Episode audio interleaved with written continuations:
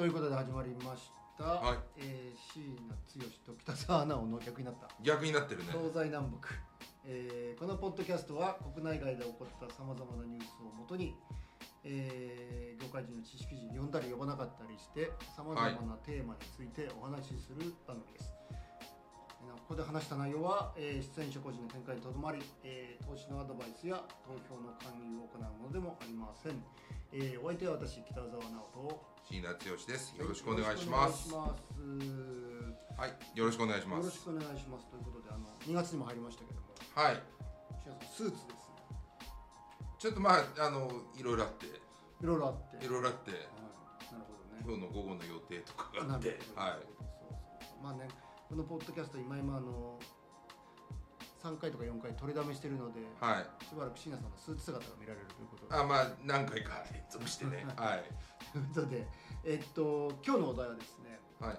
まああの2020年も始まって制度も始まってはいるんですけれどもあの新 NISA はい。これについてお話をしようと思っております。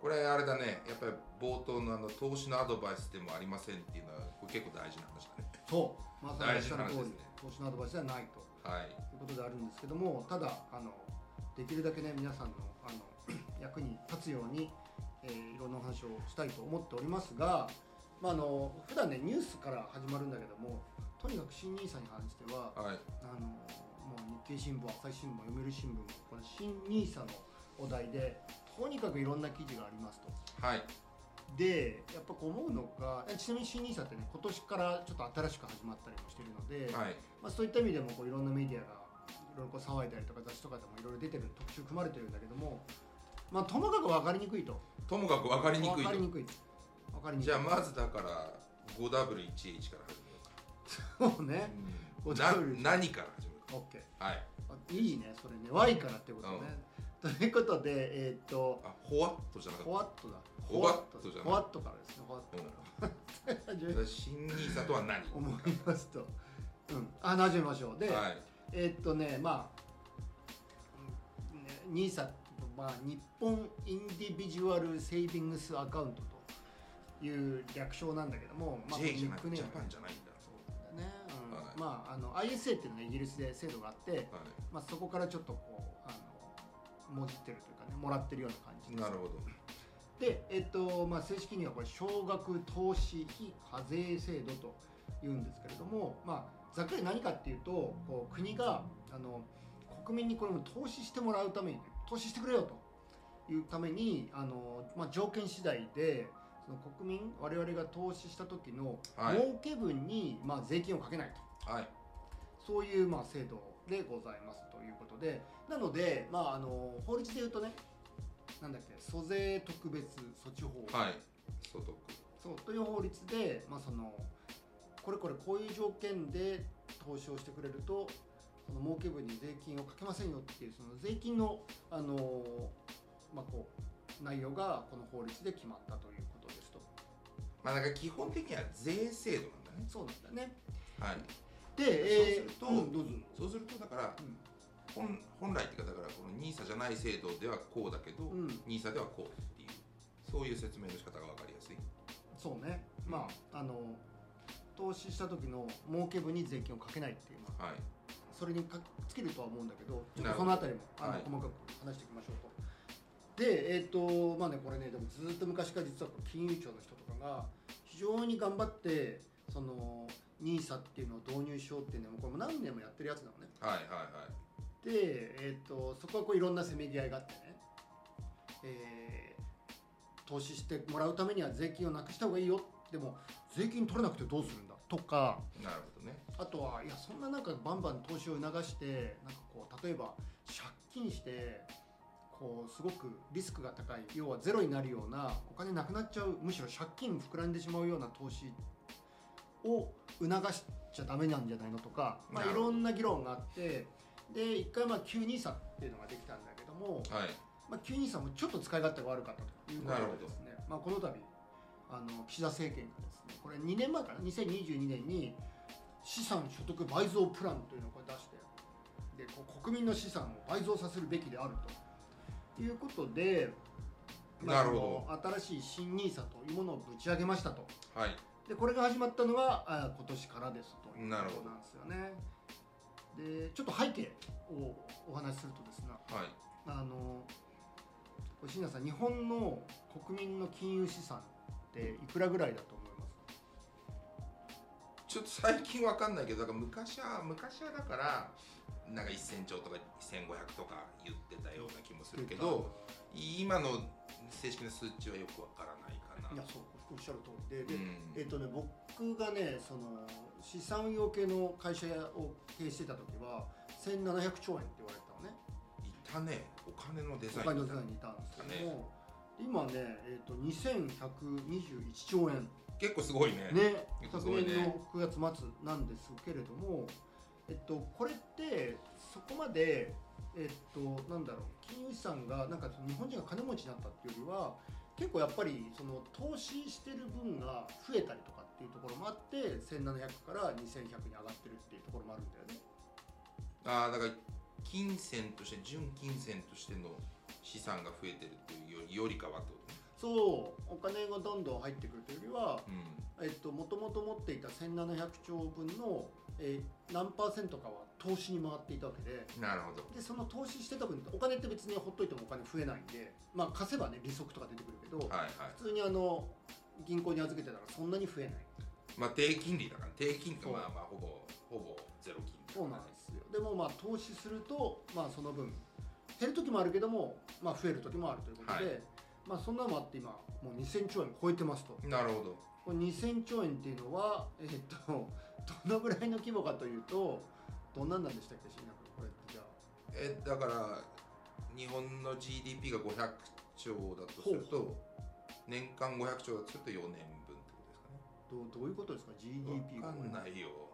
国民全員の経済活動が GDP いだ、そう。うんいだから政府支出含めた国民全員のか経済活動が、まあうん、国民というか国内か、うんうん日本国内での経済活動が1年、えーいろんなことをやって積み上がったら500兆なんでうんなるほど、ね、それが4年分ぐらいはあるってことですよ。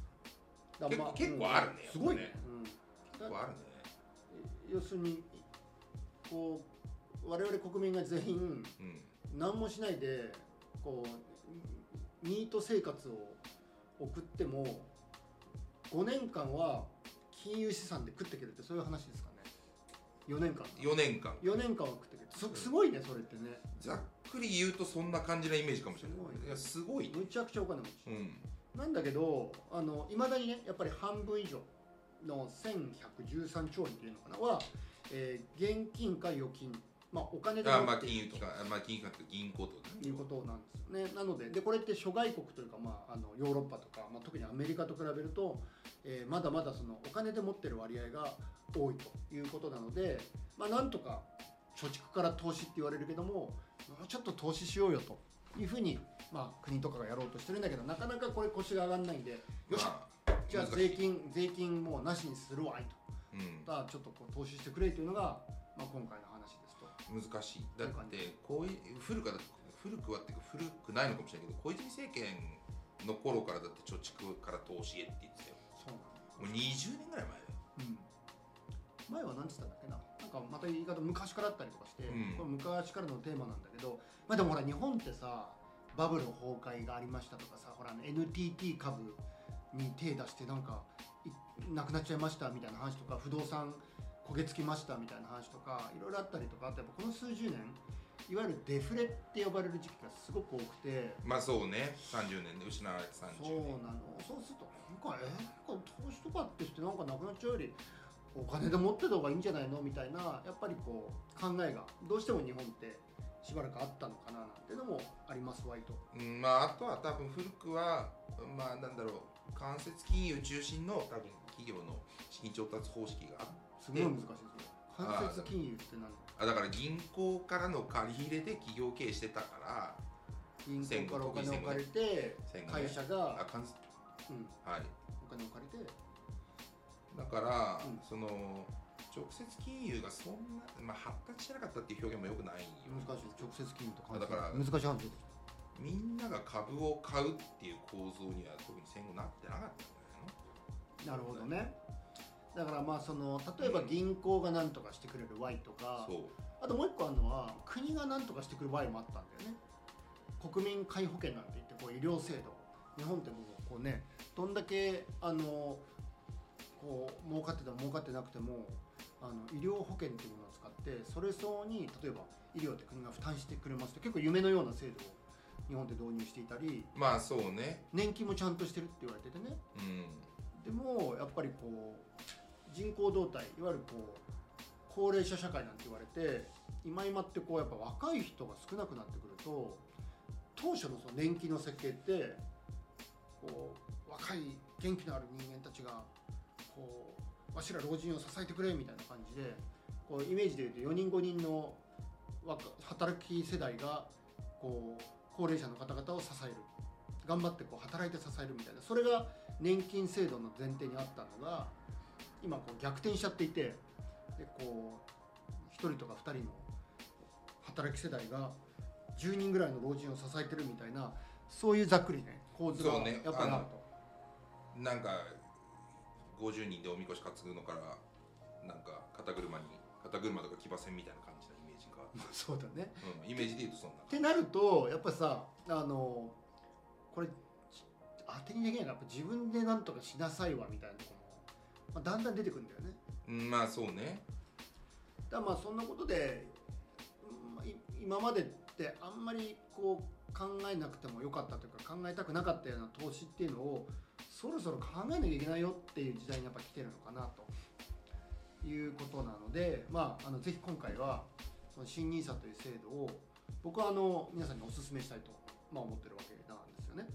でぜひここではい。少しでもその貯蓄から投資貯蓄から投資へっていうのに、えー移行できたらいいなと思ってるんですがでもこれ NISA 分かりにくい。本当分かりにくいでなのでもう一度ざっくり言うと投資をしますと。投資っていろいろやり方あるよね。それこそ不動産投資もあればなんだ金投資もあればビットコイン買うのももしかしたら投資かもしれないし。でも今回のは、まあ、そのある程度決まってるんだけども、まあ、投資信託とか ETF とか株とかっていうそういうのに、えー国が、えー投資していいです。要はその証券会社で証券口座と作ってでそこで NISA 制度っていうのを使って投資をしてしてくださいと。でその部分に関しては儲かっても税金取りまへんわいっていう話なんで。で儲かるって何かっていうとえっとまあ例えば株を例にとってみて株で儲かるっていうと2つ儲かり方があると思うんですけども、はい。うんまあ分かるよね。はい。キャピタルゲインっていうのとインカムゲインって言われるんだけど、まあそのキャピタルゲインっていうのは、えー株だったら株式市場っていうのでいつも値動きしてると。例えば、えー、シーナ株式会社の株を僕が買った時に100円だったんだけど、え5年後に500円になったらそれは、えー、その時の500円の時に売れば500-100の400円が儲かりますと。値上がり値上がり益です。ね値下がりすることもあるけど、まあ、値上がり益、でもう一個はあの配当っていうのを出したりとか分配金っていうのを出したりするっていう、まあ、銘柄もありますと。一株20円とかみたいな感じね。例えばね、例えば、うん、でそうなると1株20円の、えー配当金っていうのが、えー出ますと。例えば年間1回だけ配当しますっていう C の株式会社が、えー20円出してくれると僕は100円で C ナ株を1株買ったんだけども毎年20円もらえますということでこれはまあ20円またはい。収入がありますと、これは配当とか分配金とかって言われるインカムゲインってやつ。これ2つあるんだけども、基本的にそれどちらに関しても税金取られるんですよ。20%とか、20%ちょい。うん、ちょちょいい。なんでリスク取って投資してゼロになるかもしれないかもしれない減るかもしれないのに儲かった分は国が取るんですかっていう話があるんだけども、まあ、そういうもんですと、まあそういうもんですね。そういうもんなんです。そういうもんですね。で、うん。今回の今回のというか NISA 制度はこれ儲かっても税金取りませんわいって言ってるので、まあ、結構夢のような制度なんですよね。はい。でさっきからちょっと話に出てるように投資ってまあ確実性がないわけでこうう買って上がるも下がるもあるかもしれないんだけどもでも儲かったら税金取られますよこれだけはね結構確実なわけよ。まあそれは確実にはい。それがなくなるっていうのはとってもでかいと。いうことです。まあしょうがないよね。あの所得を得たら所得税払ううん。以上、まあ不動産売って儲かったらお金税金払う以上。まあ通常税金払うのがそうでもね、まあ当そう然だと。それがないのでこれはもう素晴らしいなと思ってると、はい。今そんな話ですで ちょっと前置き長いんだけどもえっと内容もねこれ細かいの。細かいから後でちょっとあのあの画像で一応こう表は出そうと思ってるんですけども基本的にね、はい。年間合計360万円分。360万円分。ニーサ枠っていうのがありますと。はい。であのその中もちょっと分かれてるんだけど、まあ、いずれにしてもその360万年間枠があってで、えっと、それも合計で1800万円。5年分まあ5年分だね。別にあの100万円で18年間でやってもいいし、はいはい。ね、5万円で1800割る5年間やってもいいんだけども、えーその投資分に関しては NISA 枠ということでいくら儲かっても税金かけませんっての話ですと。はいはい。でで正直な結構でかいわけですよ。うん。360万年間投資とかってなかなかのもん結構それなりの規模感ですねそれなりの規模。これね、うん。あの前の旧 NISA よりも全然大きくなっていてかつ前の旧 NISA ってそれもね期間が決まってたのね。だからあの5年ぐらい税金取りまへんとかって言ってたんだけどはいはいはい。今回ってもうねずーっと税金取らないです。どういうこと？っていうことなので、えー、と僕が新 NISA を使ってシーナ株を100円1株100円で買ったらもう僕が生きてる間中ずーっと未来英語をそのシーナ株で儲かった利益に関しては僕は税金を取られない。あそういうことなんだ。あだからその5年間で180あ違う違う1800万円っていうのはあくまでも枠なんだ。その枠内で買ったやつはずっとロンロングでずっと保持してるものについてはずっと税金がかかる。そうそれすごいそれすごいね。出し入れも実はできたりもするのでその枠ってねわ枠で使えたりするからもっといいんだけどもちょっとそれ細かい話だから置いといて今日言いたいことは長期分散投資ってのはむっちゃ大事なのよ。で5年とかってなかなか長期じゃないんだけどもそうだね。この新 NISA だとまさに長期分散投資長期の部分ができるからこれはすごいねっての話ですということなんだよね。で投資する必要あるのかって、ね、さっきの話だとやっぱりこうデフレからインフレになりますよみたいな話とか年金とかって本当に頼りになるのかなみたいな。前にちょっとあの2000万円問題とか覚えてます？老後2000万円問題。老後2000万円問題。麻生先生が財務大臣だった時かな。そうね、うん。だったと思うんなんだけど。か老後必要なのは2000万円。そう、年年金以外に2000万円って言って炎上したっていう。まあ、援助まあそれが必要かどうかはいろいろ議論があるけども。でもそのぐらいやっぱりこう老後も含めてお金の蓄えって大事じゃないと。でそれを現金で持つと持つだけだったらいいんですかっていう話で投資にしましょうっていうことで。でなんでやっていうとね？これも一つインフレってあるんですよ。でインフレって何かっていうと、えー物価が上がると何が起こるかっていうと自分の今持っているお金の価値が逆に目減りするっていう話だと思うんですよね。まあその通りですよね。だってまあ、インフレは貨幣価値が下がることですおっしゃるとさすがです。ですまあね、ね、100円のコーヒーを今日買えていたのが来年はじゃあ140円でしか買えませんってなるとそれは、まあ、コーヒーの価値が140円に値上がったっていうよりは今まで100円という価値だったものが140円を出さなきゃいけないっていうことで100円の価値が目減りしたというふうにも考えることができるそうね。だから1円が100分の1コーヒーだったのが1円が140分の1コーヒーになるとそういうことそういうこと。そういうことですね。ということでそうやってお金をお金だけ持ってると結構大変ですよっていう話がやっぱりあると。まあそうね。だからこそだから銀行にお金預けてると金利が普通はつくわけだけど、うん金利がつかない期間が早何十年？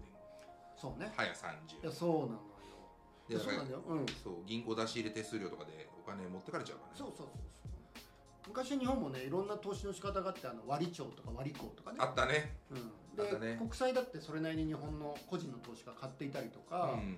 まあ、それこそバブル景気の時にはこうみんながみんなでお金を借りて不動産投資するとか、まあ、最近もちょっとねバブってるって言われるけども、まあ、そんなことがある中でまあ今はなかなかそういうことがあのいろんな経緯があってさっき言ったそのバブル崩壊とかの経緯があってできなくなったみたいな話もありますわいということであの、まあ、投資しましょうということです。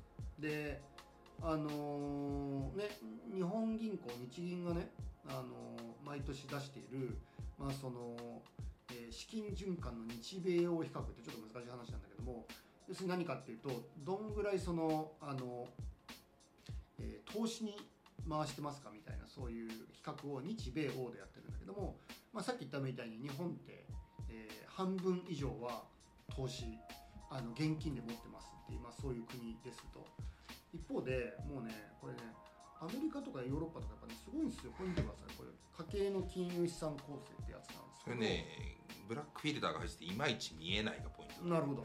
これで見えるはい。OK サンキューほら日本ってこれ株式11%とかね。保険年金とかで26%とかだからもう投資信託なんて4.4%みたいな。日本人ね生命保険好きなんだよね。だからね保険は結構比率高いんだ高よいね。ねけどアメリカ株式多いねやっぱりね。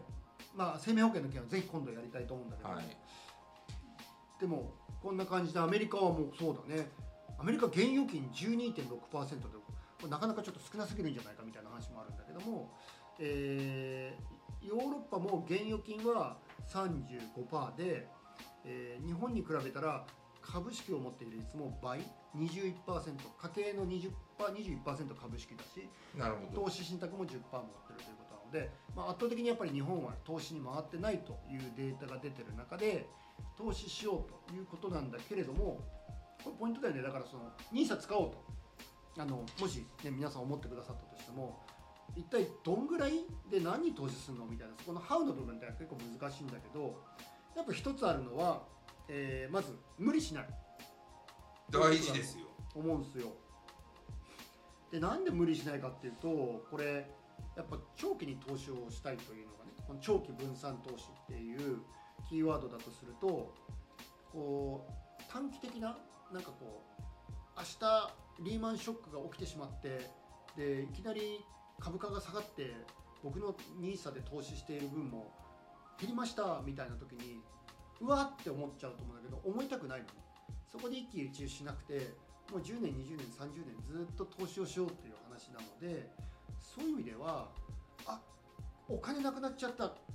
この投資している NISA の株式とか投資信託を売ってお金にしようってあんまりしたくないんだよね。なるほど。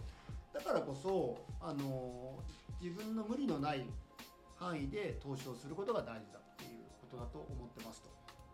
定期預金みたいな扱いにしたいっていうイメージね。いいじゃない定期預金現金で言うと。そうだね。現金でだから要はだからその投資っていうとどうしてもだからそのあのすぐデイトレーダーみたいな人を思い浮かべてね。なんかいろんなスクリーンがあってね。そうでチャートを見てて、うんうんうん。値上がりして売って値下がりして買ってとか、まあ、まあうん。逆に、あの値下がりしてるの買って後で値上がりしたから売るとかみたいな。なんかあるじゃない。あるね。そういうのをイメージしてるけどそういうのじゃないっていう性そう。そういうのがやっぱやりたいのでだからこそ将来お金に困らないために投資するのでやっぱり今今お金に困ってもしょうがないのでなので無理がない範囲でやっぱり投資をする。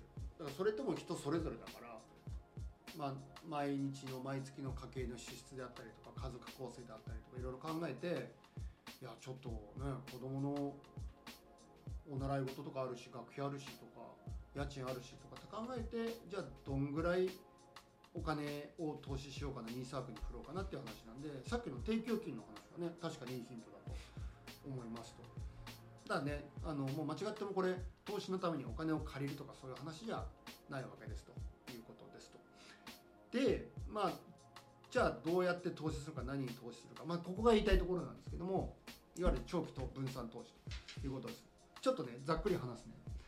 まずねあのよくこれあの都市伝説的に言われるんだけどあの死んでる投資家が一番成功してるんじゃないかなんていうふうに言われますと。要するにさっきのそのデイトレーダーがこうやってわーあれ売った買ったとかかってやる人もいるかもしれないけどもそれをプロにしてむっちゃ巨大資本でいろんなこう最低取引だなんだやってるようなそういうこう巨大な金融機関とかいっぱいいたりもするのでそうなんかそうね。何秒とか1日とか何ミリコンマ秒とかで勝ち負けを決めるようなことって多分僕らあんまできないと思うんですよ。だって仕事してるしそうなんだよ、そう生きてるしね。うん。プロでもないから。だったらもうねずーっと持ってるのがいいのねでなんでずーっと持ってるのがいいのかっていうと結局あのでそれもずっと持ってるのは、まあ、何でもいいんだよ。何でもいいんだけどもでもできれば、えーなんだろう、えーソニーとかアップルとかっていう個別ではなくてなんかそのね塊を持った方がいいと思ってる。塊って何かっていうと例えば日本の上場株の株式市場の値動きに連動する塊であったりとか日経225みたいなやつ。例えばねそう、んまさにインデックスとかインデックス投資とかってことねそうアメリカの上場株の値動きに連動するものとかあスタンダードプラス500とか。なんで知ってんの、まあ、そういうやつね。そういうやつうフッチとかナスダとかいろいろあるんだけども、はいはいああいうのがいいですと。でなぜかっていうとちょっとこれあの表を見てもらいたいんだけども例えばねこれはあの分かりやすいのはさっきの今言った S&P500 っていう指数これまあアメリカの代表的なその株上場株っていうのを集めた株式指数なんだけどもこれ、まあ、アップダウンはほら短期的にあるじゃないですか。でもこれ50年ぐらい見るとね右肩上がりなんですよ。まあ技術革新もあるしね。そう。そういろいろああのるし経済規模が大きくなってるしね。そうなのうん。ねそうだよね。そうなんですよ。だからまあそのいいわゆるリセッションとか恐慌とかって言われたりする時期って何回かあったりして、まあ景景気循環は必ずある。そうそうそうそう。あるんだけども。景気循環は必ずあるしその時に株価は下がることもある。そうなの。なんだけど何十年かすると右肩上がってますねって。いうのはこれは一般的な話で。で日本の場合にはねこれはね日経平均の40年の推移っていうのを見てみると確かにちょっとねバブルの時に上がりすぎたっていうのは。うーんそうね。うん。バブル以降下がりすぎたなのかもしれないけどそれは分かんないけど。それもあるかもしれうない、ん。まあでも少なくともだからあのバブル前の80年代後半ぐらいから見るとうん。上がってはいるんだよね。そうなのよ。だしそのバブル後からしてみるとまた右肩上がりに徐々になってるっていうこともあるので、まあ、何が言いたいかっていうとあのアップダウンもあるかもしれないけど長い目で見ると上がってることの方が多い。よねとでだからこそ日本だけっていうのもなかなか難しいと思うので、えー、とさっき言ったそのインデックス投資とか、えーいうのが結構大事かなというふうに思っているので、えー ETF この間ちょっとビットコイン ETF あの ETF であったりとか、まあ、投資信託っていうのに投資するのがいいかなと思うしでその時にさっき椎名君言ったみたいなインデックスと言われるような、えーある指数に、まあ、連動した動きを目指す商品分かりにくいんだけども、えー米国の株式の上場株の値動きに連動しますよとか日本の株式の値動きに連動しますよとかなるほど。新興国の株式に連動しますよとか、まあ、何だっていいんだけどはいはい。何個かいろいろね持っていくといいのかなと思いますと。だから個別よりはそっちの方が分散が効く。要は1個の株式で考えたら、えーもしかしたら、ね、テスラ株はこの、ね、5年だけ見るとすごい値上がりしてるかもしれない。でも逆に言うと、えーなんだろう、えーパランティア株はむちゃくちゃ値下がりしてるかもしれない。パランティア。うんパランティアもあるんだけどね、はい。あの日本の株って最近上がってるからちょっと置いといてんだけどあれ円安とかもあるからなんだけど。まあそうね。まあいずれにしてもそうやって個別で買うと、まあ、これ自分の目利きみたいな話になるし。なるねその今話したような10年20年スパンで見た時に本当に右肩上がりになるのかなっていうところがだんだん分かりにくくなるからだからこそいろんなの持ってる方がいいよねっていう話。まあよくある。卵は分けてもて理論なですねんで知ってるのそうだよね。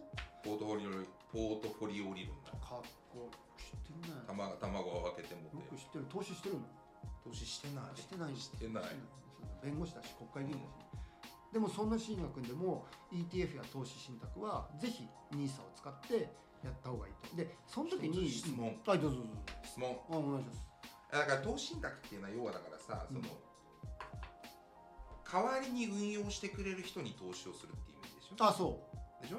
うまあね。要は。代わりに運用するかいや自分がう、うん、買うんだけどそうそうだね。だから代わりに運米用してくれる国市場にそう連動するように。に運用してくれる人っていうのに、まあおお金を預けるってことでしょ？うん。ってことは代わりに運用してくれる人に手数料払うじゃグッドポイント。でだから手数料負けとかしちゃうのがもう怖いわけですよ。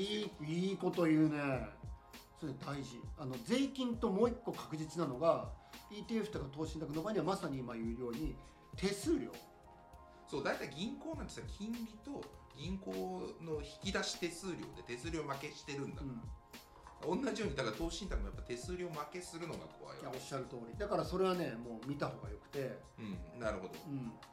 であの銘柄によっては本当にね1%とか2%とか年間取ったりもすることがあってはそれ結構でかいわけっすよ。いでかいよね、うん、なのであのもう投資手数料はやっぱり低い方がいいよねなるほど。というのはこれはもう絶対見た方がいい。選ぶはい際は、はいはい。そのおっしゃる通りです。あとほら頻繁に売り買いするとそこでも手数料かかるから。あー売買の手数料かかるそう。ねだからそんそれもしない。ずっと持っといた方がいいっていうのがおすすめかなと思ってます。でじゃあいつやるか。例えばねよし僕は年間えっ、と360万のうちのえー50万円投資しようと決めたとしてもその50万を今なんか株高そうだから今やめとこうかなとか待ってるとあのそれもプロじゃないからそんなベストタイミングなんて見極められるわけがないのでわけがないね。なのでここでもう一つお勧めしたいのが、えー、と積み立て。積み立て NISA まあそ それねあの分かりにくくなるから分かりにくくなるからあのそうでもすごい分かりにくいのそうね。そう。積み立て NISA とか言うけどそれちょっと置いといていい。それは別な。んだ今の置いといて。積み立て NISA ではないね。別ではない。あの、まあ、積み立て NISA とかもあって、ん。要はその NISA の中で、えっとね NISA 枠を使って投資しようっていう話はいはい。で、えっと、どうやって積みいやあの投資するかって言ったら毎月毎月コツコツ投資をするっていうふうにした方がいい。なるほどだから50万あ年間投資したいと思ったら、えー、50万割る12の、えー、4万ちょいぐらいをまあそれによって大体毎年。の値動きの中でかけたあものが大体平あのあ平均化されるそうなの。のまああのそう。そ損も損も得もあの平均化されるよね。そうなのそういうことだね。うん、これをあの難しい言葉で言うとドルコスト平均法っていうんだけども、まあ、何が言いたいかっていうと、えーさっきの話みたいに、えータイミング見計るのは難しいんだけどもでも毎月毎月買ってれば、えー同じ同じものを買ってれば、えー同じものが値下がりした安い時に買う時は同じ金額でもちょっと多く買えるじゃない？そうね。うん、で高くなってる時は同じ金額でも少なくしか買えないんだけどもそれ繰り返していけばなんとなく平均的なものができるということでその6月に50万全部ぶっ込んでやろうって言って大外しするよりはよっぽど毎月毎月やった方がいいね。なるほど。毎月時価のマグロの寿司を毎月食おうみたいな話。いきなり分かりにくくなったけどそういうことだそういうことだね。と 思いますということでえっとそろそろちょっとこれ30分で長く話せないのではい。またあのどっか違う機会であのいろんなお話ができたらいいななんていうふうには思っているんですが、えーとりあえずちょっとまとめたいと思っておりますがよろしいでしょうはいか。はい。ラップアップするとはい、まず一つ新ニーサこれはねやった方がいいですと。はいで、えーただ無理はしないまず自分の収入とか支出を考えて、えーこれ使わなくて今使わなくてもいいお金がいくらかをこれこれちょっと考えてからはいうん、やりましょうと。で、あのーもう本当少なくてもいいから毎月の積み立てこれが大事ですと。はい。いうことです。で、えー長期分散投資。これ大事だねはいですと。い。うことですね。で NISA の手続き仕組み、はい。マッチ分かりにくいのではこれもねあの証券会社に問い合わせてしまいましょう。いなるほど、うん、本当は分かりにくい。でその時に証券会社からいろいろ言われるけども自分で何がしたいか決めてその問いにあの答えてもらえばいいと思うんだよね。なるほど。さっきのあの積み立てなんちゃらってあるけどこれねか成長投資枠と積み立て投資枠とかっていうのがあるんですよ。ある。あるんだけどもこれどちらも長期分散投資ができる ETF とか投資信託これが僕はいいと思っています。はい。ただあくまで一般的なお話でございますのではい。いや僕はもっと知ってるよとか、はい。僕は新ニーサ枠の中でも個別株を買いたいよとか例えばあのなんだろうあの株主優待制度に興味があるとかねいろんな人いると思うんで。言いますね。そうしたらそういう人であの、まあはい。あのそれをやってもいいとは思うんだけれども、はまあ、あくまでおすすめと。いなるほど。いうことで、えー、新ニーサのお話でございました。でじゃあ僕から最後に一言ラップアップしていい？ああもちろん。ここで話した内容は出演者個人の見解にとどまり投資のアドバイスではなく投票の勧誘を行うものでもありません。なるほど、はい。以上です。以上でございます。おはい。後はよろしいようで。